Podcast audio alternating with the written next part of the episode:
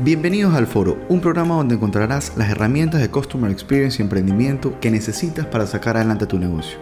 Mi nombre es Alejandro Romeo, soy consultor en Customer Experience y Estrategia y estoy feliz de contar contigo en este capítulo.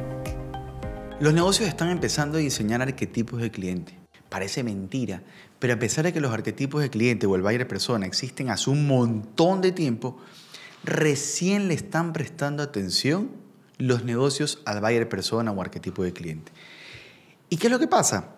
Cuando se empieza a diseñar este arquetipo, que se lo eh, diseña con un montón de variables, con mucha información, se hace mucho análisis, hay organizaciones que consideran mucho el tema de las generaciones. Hablamos de los baby boomers, de la generación X, la generación Z, los millennials, y muchos expertos clasifican y les asignan cierto comportamiento, ciertas cualidades a cada uno de ellos. Si está bien o mal, no vamos a entrar en ese detalle. ¿Cuál es la reflexión de esto? Que cada, cada generación se relaciona con otras generaciones. Entonces, un abuelito se relaciona con su hijo, se relaciona con sus nietos. Un, un papá se relaciona con sus nietos o con sus sobrinos. Y entonces nos damos cuenta que la generación, las personas de 80 años tienen una relación con alguien de 50 años, tienen una relación con alguien de 30 años.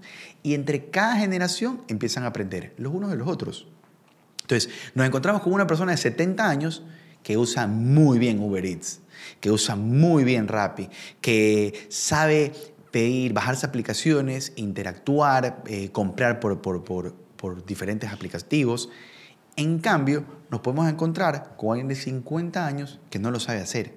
Entonces, cada generación empieza a aprender de otras generaciones. Un abuelito puede vivir con un nieto, un papá puede vivir con, con, su hijo, un hijo puede vivir con amigos. Entonces, todos están compartiendo información, se están relacionando y están aprendiendo generaciones de generaciones. Y ese es el punto claro. No podemos diseñar algo solo para una generación. No podemos decir, mi producto es para la generación Z, para la generación X, para los baby boomers. Porque ese baby boomer tiene mucho de X, tiene mucho de millennial.